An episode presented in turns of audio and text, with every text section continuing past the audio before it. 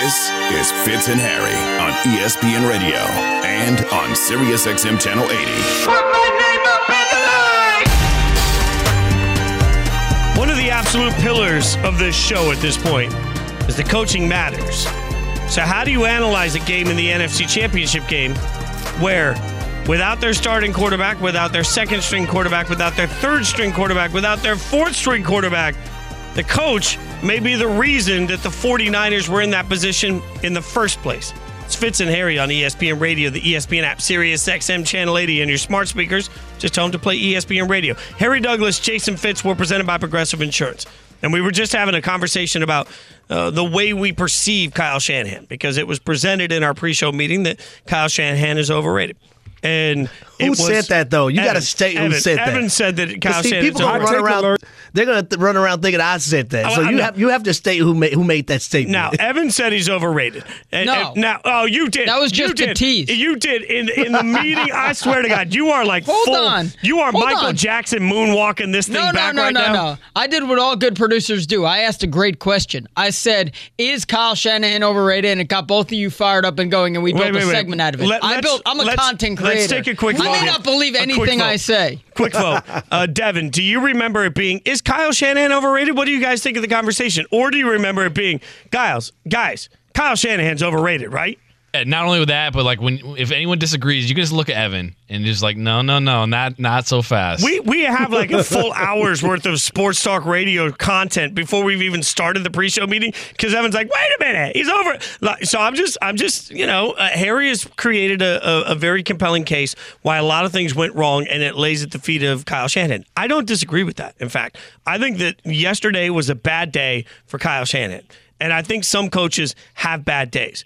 I don't want to go so far as to overrate, though, a quarterback, a coach that was in the N F C Championship game with his third-string quarterback that most teams would be absolutely falling apart if they were suddenly trying to win with Brock Purdy. Like, I don't think yesterday was a great day for Kyle Shanahan. I think there were a lot of mistakes made by that coaching staff in general. I, I will go back to, as you mentioned, the play that wasn't challenged. Now, Shanahan says they doesn't they didn't have a great uh, they didn't have a great view in the stadium. Most coaching staffs have somebody up in the booth that's watching fifty-two views. Of it that's trying to come to, to buzz down. I'm and glad tell you. you took that nugget from it, because I'm I'm saying to myself, okay, if you didn't see it, could someone else upstairs uh, possibly could have seen it? But literally, if I'm watching Devontae Smith and I'm seeing his reactions, I, I got to throw the flag. I got to drop the flag regardless, because he's basically telling me he didn't catch the football. There had to be somebody upstairs that was like, coach, coach, coach, coach, coach, challenge it, challenge it. Like, I expect that. And that's a Kyle Shanahan's feat for for the for the entire staff. I understand that. But also,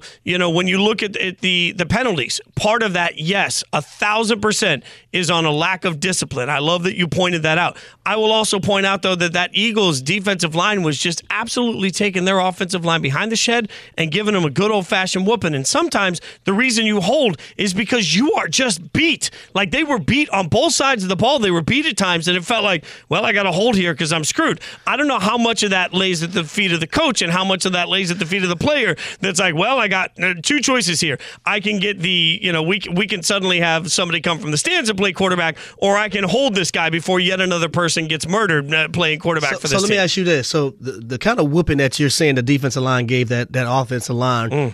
It's the kind like when you're growing up, right, and, and you do something in the store, and your daddy your daddy look at you, I'm going to tear your ass up when we get home, no. and you're sitting there thinking about it the entire day that y'all are out, and you hope and pray that he he forgets about it, but then he calls you while you're laying upstairs, and you try to go to bed early and everything. And you try to go to sleep, and he calls your name, Harry! And you're like, dang. Here it come, and you know what time it is. That that's that kind of whooping right there. Oh, that yes, a thousand okay. percent. But it was oh, the only difference is it was a little more like when I was a little kid. There was one time I was at a grocery store, and that you know those big bulk candy things where you can just stick your hand in and like measure out how much candy you're taking. I mm-hmm. thought it'd be a good idea just to take some candy, which A, I didn't get a lot of as a kid, even though I was a fat kid, and B, I was just taking the candy. Well, my mom saw me, and she did that grocery store move that moms did, especially back in the eighties, where like they're they're pulling you up called, like, uh, you're grabbing my arm. So, like, sort of lifting me in the air, like, feet barely touching the ground. With one hand, she's got, you know, lifting me up. Bring your little ass. Whap, whap, whap, right in the middle of the store. I mean, just getting that, just getting whooped, and everybody's watching it happen, and then you cry, and then you get the inevitable, I'll give you something to cry about coming. Like, that's what was happening, because we were all watching it happen the whole time. Like, why do you think, uh, like, Trent loses his mind at the end of the game, right? Because he knows that the entire country just watched him get his butt kicked on the middle of, like, on national T V, right? Like, not him particularly, but this team, but the right? team, yep. But the team get their butts kicked. I, I, it was one of those moments where I think Kyle Shanahan had a terrible day. If that happens, and I know we can look at, you're right, the the, the Falcons uh, play calling. I think that was questionable. You know, I, I I agree with you on that. I don't put the Super Bowl loss as much on his shoulders because Jimmy G had throws that he could have made and he didn't make. And so I go back and say, like, there's some blend between the coach didn't have his best day and players got to make plays. Like, I'm not out on Kyle Shanahan because if you tell me that I right now could pick any coach in the N F L that I wanted to lead my team into a season, Kyle Shanahan would be on that top ten list. I trust him to make anything happen no matter what his situation is offensively. So I don't want to go to where he's overrated. I just want to say it wasn't his best day. See, what what I want him to do, I, I, and I don't know how he how he needs to go about doing it, but figure out where he has been wrong in these big games and figure out where can he be better, like how can he be better um, so he doesn't have these moments again, right? Because uh, enough of them are coming up. And the biggest moments, uh, I think, at, at the moment where he's coaching and trying to contend for a Super Bowl and get to a Super Bowl and possibly win one, to the point to where I think the self-reflection needs to be at an all-time high. Not just, you know, let me review it, let me skim it. It needs to be at an all-time high now and go back through every single moment. I, I'll say every single moment from him coaching when he's had to coach in a big game and, and decipher, you know, the ins and outs and where he can be better. I, I think it reminds me a little bit. He's Harry Douglas. I'm Jason Fitz, by the way. Fitz and Harry, presented by Progressive Insurance on E S P N Radio. There was a conversation a long time ago that we forget, and I only remember it because I was sitting in sports bars, like everybody listening to us right now, watching E S P N, listening to it happen, about Andy Reid. And there was a moment where it was like, well, Andy Reid can't win the big game. Oh, you know, he can get you there, but he can't get you to the promised land. Now, Andy Reid has a Super Bowl under his belt. And now, uh, a Super Bowl win, I should say, under his belt. Now he gets yet another Super Bowl, and he gets the opportunity to go back to the franchise that did eventually say, I'm not sure that you can be the guy to get us over the hump, and has the opportunity to win a Super Bowl in that setting. It's really wild to me, Harry, because if you think about the situation Andy Reid is in, hear me yeah. out. He's got the Super Bowl win. I just think that so much that win takes so much pressure off of the inevitability of the rematch with the franchise that that decided you couldn't get that done. That's already gone from his mind. That's already it, it, gone it from him. It is, but I, I will t- I will say this, and I know how much the city of Philadelphia means to Andy Reid because he was there for a very, very long time.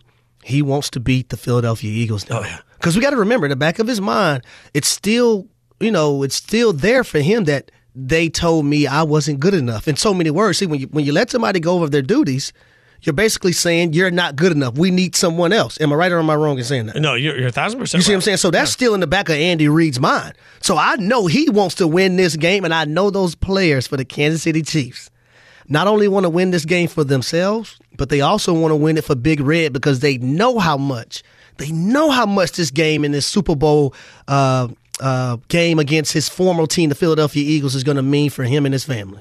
It's funny because uh, I can only imagine that the fair, kind, and measured fans known as Eagles fans will be nothing but gracious in taking on Andy Reid in a Super Bowl. There's so much snark in what I'm saying. Like, I am being as sarcastic as possible. We all saw the videos yesterday. Like, but that's just an added level of you-know-what between the Eagles, Andy Reid, to know that they're taking on their former coach. Like, I, I lived that in a much different way when the Raiders went to take on Gruden and, and the Buccaneers. As a fan, when you're taking on a former coach, it just, it, like, it hits a little different, right? Like, but he's a, he's a guy that's humble and relaxed, too. So, you, you know those players in Kansas City, they want to do it for him. But Jalen Hurts and company will have something to say about that, my brother. No, there's there is no the, the most interesting thing about this for me is this is one of those times that I look at two weeks. And so often when we look at two weeks, we ask ourselves, okay, what does it mean? Right now what it means is I think two of the best coaching staffs in the National Football League get two weeks to practice for everything. So I'm genuinely interested. Spags is somebody you've been tough on on this show. You know, oh, I'm in, I'm interested he's to been, see. He's been doing a hell of a job in the playoffs. He literally, is, he been is, doing a hell of a job. He has two weeks to get ready for the most unique offense he's seen in this process. What does that mean for Spags? Like, I think for the defensive coordinator Steve Spagnuolo, like, what does that mean for him? I think that's wildly significant, Harry. So I think I think coaching is going to be a huge part of the Super Bowl, and we will get an easy and early sort of answer to how these coaches are prepared for offenses that can that can beat them in a million different ways. No, I agree with you. One thing they better uh, get right, though, when it comes to those Eagles, when they get in that red zone, they score touchdowns, and they do it majority of the time running the football. I mean, stopping the Eagles' ability to run the football is... It, they scored touchdowns, and they was four for six yesterday versus San Fran in the red zone. They, they score red zone touchdowns, and they beat you up on the defensive line. Speaking of the defensive line, something just as important, after all the weekend work that we saw, there's one thing that we have learned that applies to every single team in the N F L. There's one position that you need that is almost as important as quarterback. We'll tell you what it is next. Fitz and Harry on E S P N Radio and the E S P N app. It's Mahomes' house, baby. Arrowhead. I love this place, man. My goal is to win the Super Bowl. To me, the job's not finished. And I can't wait till Kansas City and Philly clash. It's gonna be, it's gonna be awesome, man. I mean, what a great, what a great Super Bowl it'll be. Fitz and Harry, the podcast.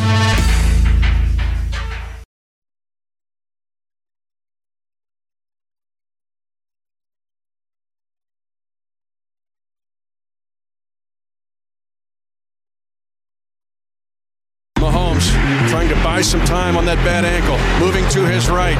He is now scrambling, and he's going to get a first down, and now gets hit late. He gets hit late. I didn't expect to be able to run very much, um, just from the way it felt, but uh, the training staff, Julie, did a great job. Butker's kick is up. The spinning kick high, floating in the air, and it is good. This game is over. You can't doubt the Chiefs. You can dislike and disrespect the Chiefs.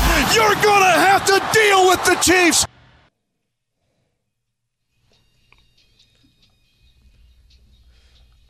It's Fitz and Harry on E S P N Radio, the E S P N app, SiriusXM, Channel eighty, and your smart speakers. Harry Douglas, Jason Fitz. I was wrong. Can't say it enough times. I will always, I will always sit in front of the microphone and gladly eat the crow that comes when I make a prediction and I am wrong. I was wrong about both games. I mean, my God. Good Lord, I was what on is, a... What, what does that mean? I was on a hot cro- I eat the crow that comes. Like, like what does eat, that mean? Eat, eating crow is like when you when you screw something up really bad, you got to eat crow. It's like sort of that you sit at the table like it's an imagery thing. I don't know what the origin of the expression is, but like the whole concept of eating crow is like, I'll take my lumps. Like, okay, you can you can feed me something disgusting and I'll sit there and eat it like, you know, because I have to, because my God, I was wrong. So, you know, I was wrong. Uh, I was wrong about... The, although I did... You know what?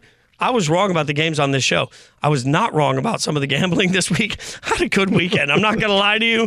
Put a little money on a parlay that needed a Kelsey touchdown, a McCaffrey touchdown, and a Jalen Hurts rushing touchdown. Oh, when Jalen Hurts snuck is, one is in. That, is that why every time I call you when you're watching the game, you never answer your phone for no, me? Well, you know, okay. Uh, is, Evan, is let why? me ask you something. It's cold outside in Connecticut, right? There's been a couple of times our guy Harry Douglas has called us. I've been inside in a very loud environment. I haven't answered the phone because I don't want to walk outside. That seems like that's okay, right? Like, no, it's know, not okay. okay, okay. Well, I mean, you're in Texas. I'm in Connecticut. You're hanging out in Texas where it's warm. You can sit there. You can bathe with the Cowboys. I'm in Connecticut where if okay, you walk me, outside, let me, like, let me, you're, let me ask Evan and Devin a question. Okay, Evan and Devin, when I call you guys, do y'all answer the phone? Every time, Coach. Thank you. Wow, that was Devin getting in on the Evan. Every time, is it an every time? Every? Uh, there was. I don't want to lie. There was one time where I was in the shower, but I called Harry as soon as I got out of the shower. As soon as so he got almost out. Every time. As soon as he got out. Okay.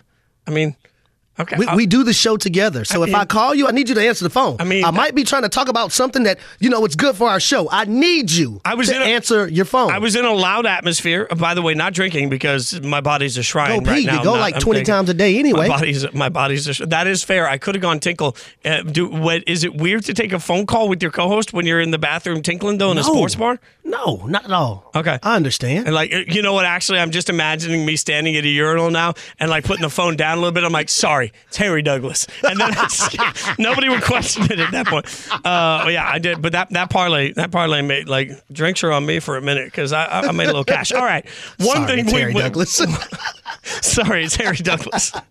One thing that I, that I was not surprised by, but was stunning to watch, was the disruption caused to Joe Burrow, specifically by Chris Jones. And you and I talked about it on Friday, and I thought, you know, screens would be a big part of this game or something, some way to get out of it. But th- Chris Jones was in the backfield so much, there was nothing they could do. The entire defensive line was in the backfield so much. But Chris Jones had one of the most dominant performances I can remember. And to that end, Joe Burrow, obviously the Bengals quarterback, uh, at the press conference, you knew he was going to be asked about uh, the defense, and he gave all the praise to the Chiefs in their preparation. They did a good job. They had a good plan.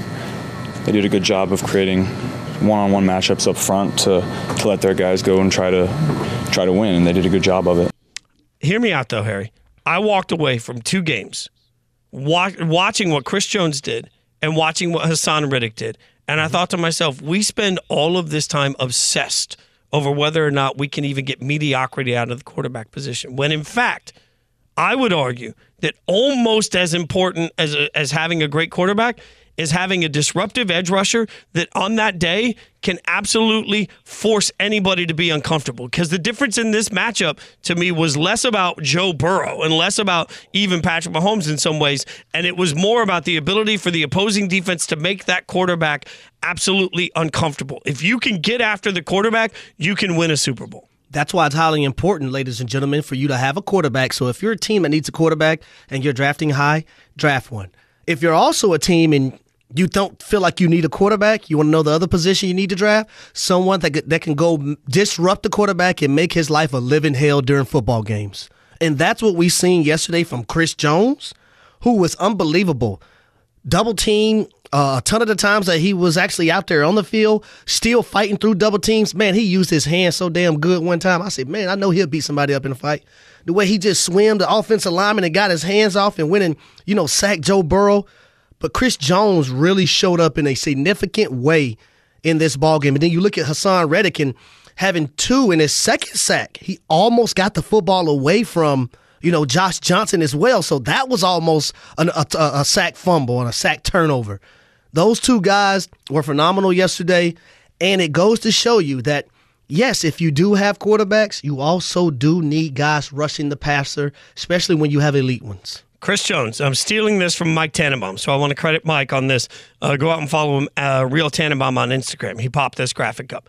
Chris Jones was doubled on thirty-one out of thirty-eight snaps, and through the process of that, still had four tackles, three tackles for a loss, two sacks. Think about that. Mm-mm. It did not matter what you tried to do to Chris Jones. It did not matter, because he was able to get through anything and really had the game of his life. Haason Reddick is at a spot where, frankly, watching him play makes me smile. Just when you see the explosiveness, and that's why as we get into the Super Bowl and all the conversation, rightfully so, all the conversation is going to be about Jalen Hurts versus Patrick Mahomes. I understand why. I would only ask everybody as you're watching it to remember that the other part of this conversation, if you're going to make everything about the quarterback, has to be about the guys that actually disrupt the quarterback. If the quarterback is going to be everything to every team, then the person that can either get that quarterback off schedule, make that quarterback uncomfortable, hit that quarterback in a way that impacts his ability to play the rest of the game, that person becomes almost equally as valuable because it can mask all of your deficiencies defensively if you can knock the quarterback on his ass. Well, when you look at when you looked at the game yesterday in Joe Burrow, he never felt comfortable. Yeah. He never felt like, you know what, I'm settled in. Like, he had a few plays here and there, but the defensive line and Chris Jones was phenomenal, but it wasn't just him. It was Frank Clark who had a sack and a half. It was George Kalofas who who had a sack. Willie Gay. As a as a as a defensive unit, they had five sacks and twelve quarterback hits. Five sacks and twelve quarterback hits and six tackles for loss. That's that's a phenomenal day for a defensive line or a front seven. Making things easier, though, for your young guys in the secondary. They all go hand in hand with one another. Yeah, it, it is funny that, you know, when you when you look back at this game and all of the impact we expected to be made defensively, or I expected, I'll be very clear, I expected the Bengals defense to really come out with the stars that they have and be able to play well. There were times, there were spurts where they certainly did. There's no doubt about it. But when you really look at which defense shined in the A F C Championship game, it was the Chiefs, but it was the Chiefs' abilities to make great plays when they were disrupting Patrick Mahomes. When you look at the other side of it, it was the Eagles' ability to disrupt any sort of rhythm and timing for an offense that can outsmart everybody. You couldn't outsmart the greatness of the playmaking that was there for the Eagles defensively. It's such a huge part of this in a league that's all about offense, in the world that's all about offense. It was defense that really separated itself, and that's the message we can take even into the N F L draft, even into the offseason. Instead of just worrying about where the quarterback goes, worry about who's going to impact the quarterback of the other teams if you ever want to catch teams like the Eagles and the Chiefs. Uh, we're going to keep breaking it down. Joe Burrow's offensive line, not the only ones who had a rough day on Sunday. We'll tell you about it next. Fitz and Harry on E S P N Radio and the E S P N app. Fitz and Harry, the podcast.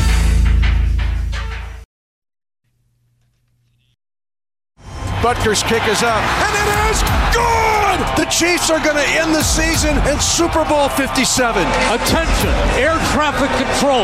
A flock of Eagles is heading to Arizona. This is once-in-a-lifetime opportunities we got right in front of us in our hands. So what you going to do? Dives for the far front pylon. Touchdown! He's going to score! Jalen Hurts. When we control the things we can, we damn good. Sheds a tackle up the right sideline, ten, forward motion. Pack your bags. We're going to the Super Bowl. We are, and we cannot wait.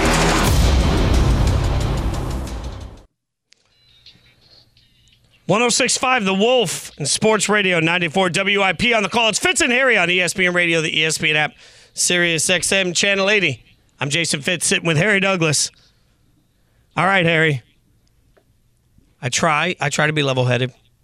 But I also sometimes like to get into the you-know-what, like with everybody on social media. I like mm-hmm. to I like to stir it up, as they say, you know, and so... Stir the uh, pot a little bit. I, yeah, I like to get out There's there. Nothing just wrong like, with that. I like, you know, like to just kind of watch the arguments and then maybe contribute to them now, every once now, in a while. Now, sibling-wise, where, where, where do you fall? What oh, number little, you little brother talk. Like, that's a... Oh, okay. See, I'm the, the middle child. I like to stir up stuff, too. No, nah, see, I was I was just a stupid kid, though. Like, I mean, my brother was a lot bigger, tougher, overall more badass than I was, so all I ever did was get my butt whooped, but I still talked my talk. Like, no surprise, I was not that much different when I was like eight than I am now. I still talked. I just realized I would get my butt kicked. So I like getting out there.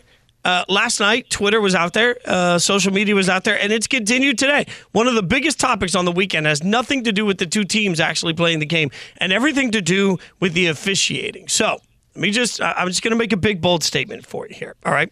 The N F L is not and should never, will never be rigged. Why is it not rigged? Because everybody says the officiating was so bad it must be rigged. That is the stupidest take in the history of fandom. Why? Because we, the idiots that consume football, will watch football no matter who's playing. Guess what? Everybody will watch the Super Bowl no matter what two teams are in it. Everybody will watch the Super Bowl no matter who's playing, and everybody will watch the Super Bowl no matter how they got there. Why would the N F L rig a product when they don't need to? If you know that you can roll out the worst product possible and still get more viewers than anybody else, anytime, anywhere, there is no monetary advantage to rigging anything. If you're going to take the risk of rigging something, it would be for benefit. There's no benefit. I just need people to hear that officials can suck without the league turning around and saying, well, this is what we need to do to get the right result. The league doesn't care because we're all dumb enough to watch no matter what they put in there. I agree with you, but can I also add something, okay. though, to, to, to what you just said? Do you think, um, you know, there would be more viewers if we all seen Kansas City versus the Eagles with all the ties into it? No, I don't think. I think Kansas City versus the Eagles or Cincinnati versus San Francisco or Cincinnati versus the Eagles, I think it's all the same. Joe okay, Burrow okay. is such so a sensational So you've been drinking. Story. You was drinking last night no, and you haven't put no. down the bottle. I, my body's a shrine. I'm a temple right now. I do Orange Theory every day. Look, I, like, there's no reason I would put any alcohol in. Now, you really think more people are going to watch the Chiefs than have watched than would watch no, no. Joe Burrow? It, it, but it's more to it, though. You talk about the Chiefs and Andy Reid, a team that he used to be the head coach over. That you know that kicked him to the kicked him to the side, kicked him to the curb. Now he's facing his former team.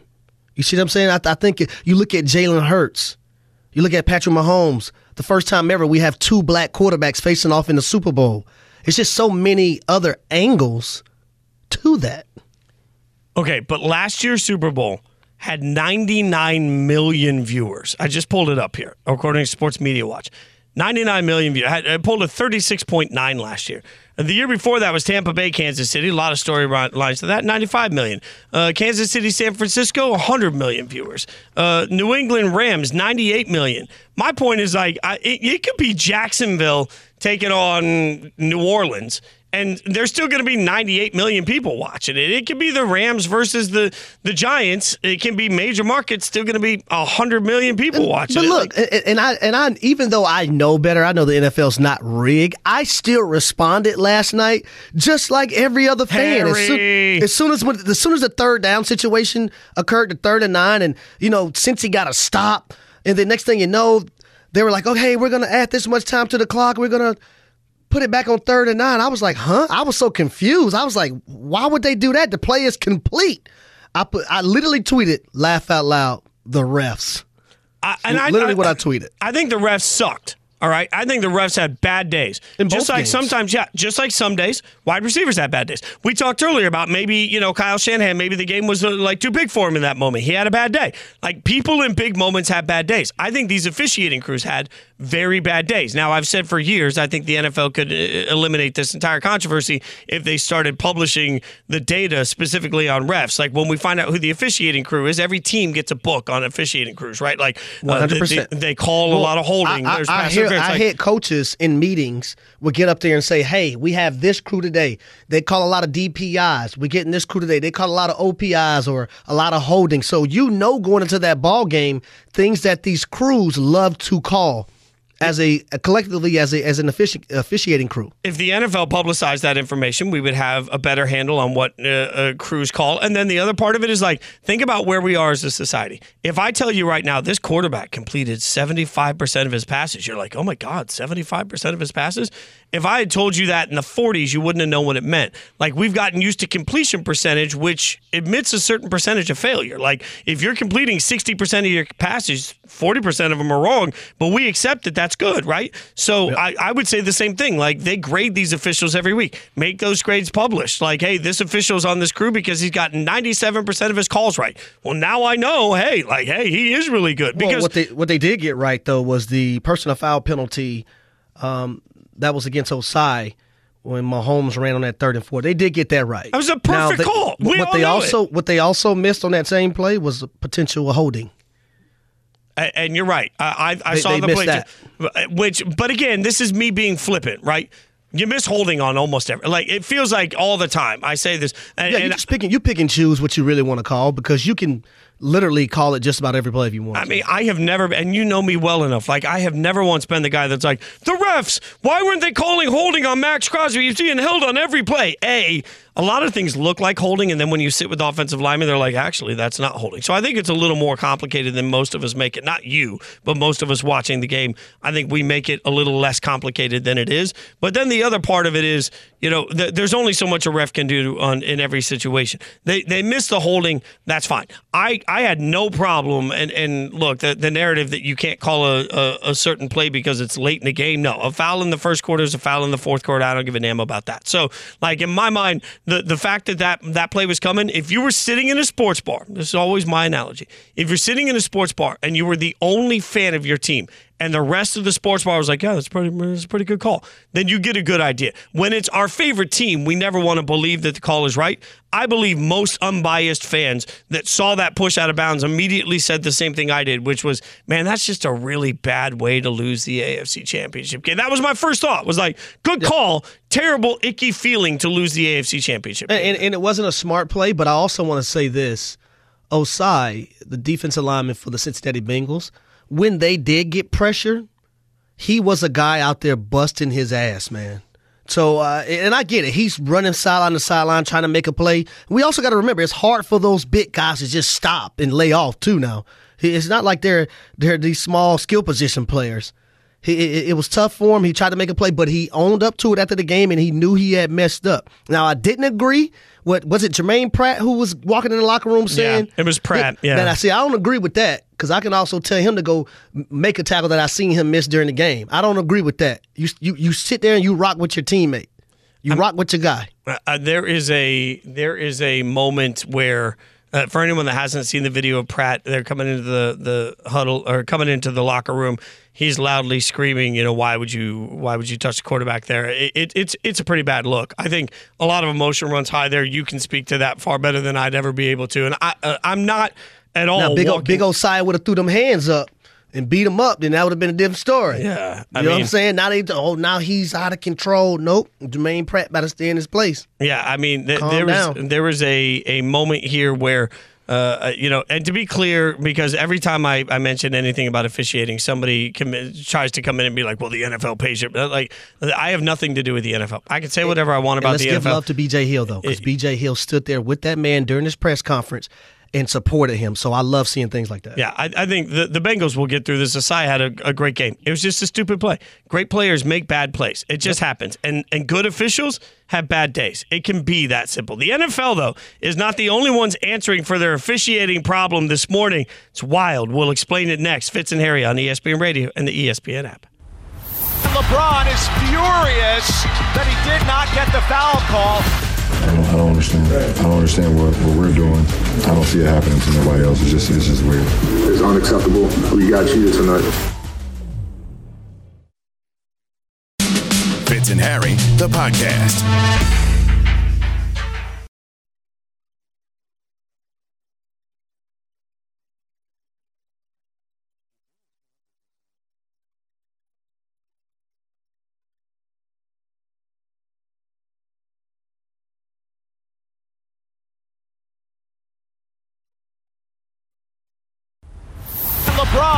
Furious that he did not get the foul call, and we're headed to overtime.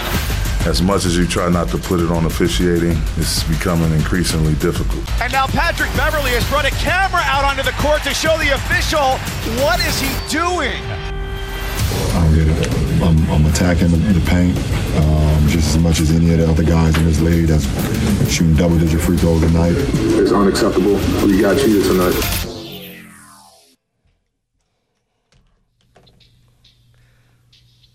Especially in the N B A, some fouls are so egregious, you feel like everybody can see it. Everybody at the ref. That's exactly what happened as the Lakers took on the Boston, Boston Celtics in a game that the Celtics win in overtime after a missed call at the end of regulation on LeBron, of all things. It's Fitz and Harry on E S P N Radio, the E S P N app, SiriusXM, Channel eighty. Harry Douglas, Jason Fitz. Uh, we'll get into this in a second, but I, I, I have to say, as we talk about officiating, we were just talking about holding and how it doesn't always turn out that it is holding. Joe Thomas just tweeted this out regarding that play we were talking about, where it looks like there's a hold on the same play where somebody's hit out of bounds. He says, this is his tweet, it's not a hold. Get over yourself if you think it was, because this gets called only in high school. But it's not within the bounds of what's considered holding in the N F L, because Brown's hands were inside the framework of the defensive end cylinder and the feet were not beat. So Joe Thomas reminding us that this why gets man, out. I don't want to hear all that. Joe Thomas, Joe Dumas, Joe Flo, Flo Joe. I don't give a damn. Oh my God! I, I'm just, like I'm just saying, this is why. Stop this playing. I had to say that. I just thought I was thinking about it the entire time. It's why it's so hard when we're watching these things, because I see something, I'm like, that's holding, and then you sit next to somebody that played in the N F L, and they're like, actually, it's not. You know, so like roles are reversed. Usually, I'm the guy that's like, well, actually, and it turns out in this case, it's Joe Thomas. I mean, was it also not a block in the back on the punt return, Joe Thomas? Like uh, the guy hit him right in the back of the numbers. Is that not a block in the back? I, I, we'd have Ooh. to go back and look at it again with somebody that actually knows, but considering the, the the highest level of football you probably played was Pee Wee at four foot eight. But we also we also had to talk about the punter, because it, as soon as he kicked the ball, fantasy. I tweeted, why would he punt the football down the middle of the field in that situation? Yeah, I, that's what surprised me. I mean, they kicked it right down. Like, I was stunned that it was like they, they challenged him to return that that kick. Um, by the way, Evan is a great uh, individual. I shouldn't make fun of his size. Uh, I'm pretty sure Joe Thomas would treat you like you were a football. I mean, every, everybody like a fun size here and there.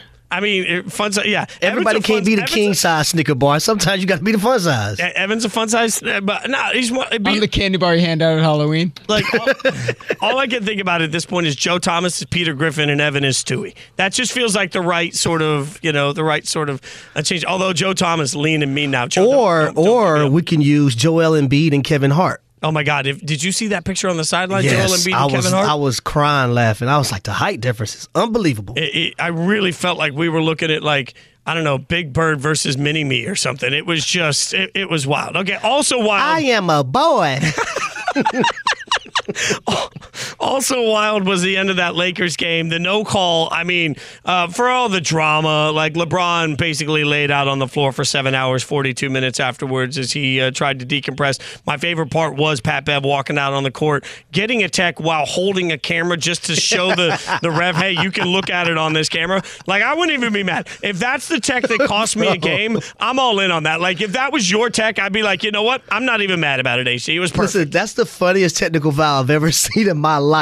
When I seen that stuff on SportsCenter, I said, man, Pat Bev is the funniest human being in the National Basketball Association. My brother played with Pat Bev in Houston. Oh, wow. Yes, man. Pat Pat Bev is is hilarious. I love his approach to the game, but I, I love how comical he can be as well. He can be serious, but he also can be comical. And and I, I just love it for basketball. Yeah. I love it. And that's when you knew all hope was lost for the Lakers in that game. Because like if you if you believe that there is any bias inherently from any referee, my God, uh, that will send you over the top. This is what Anthony Davis, uh, Lakers star, had to say about the no call that sent the game to overtime.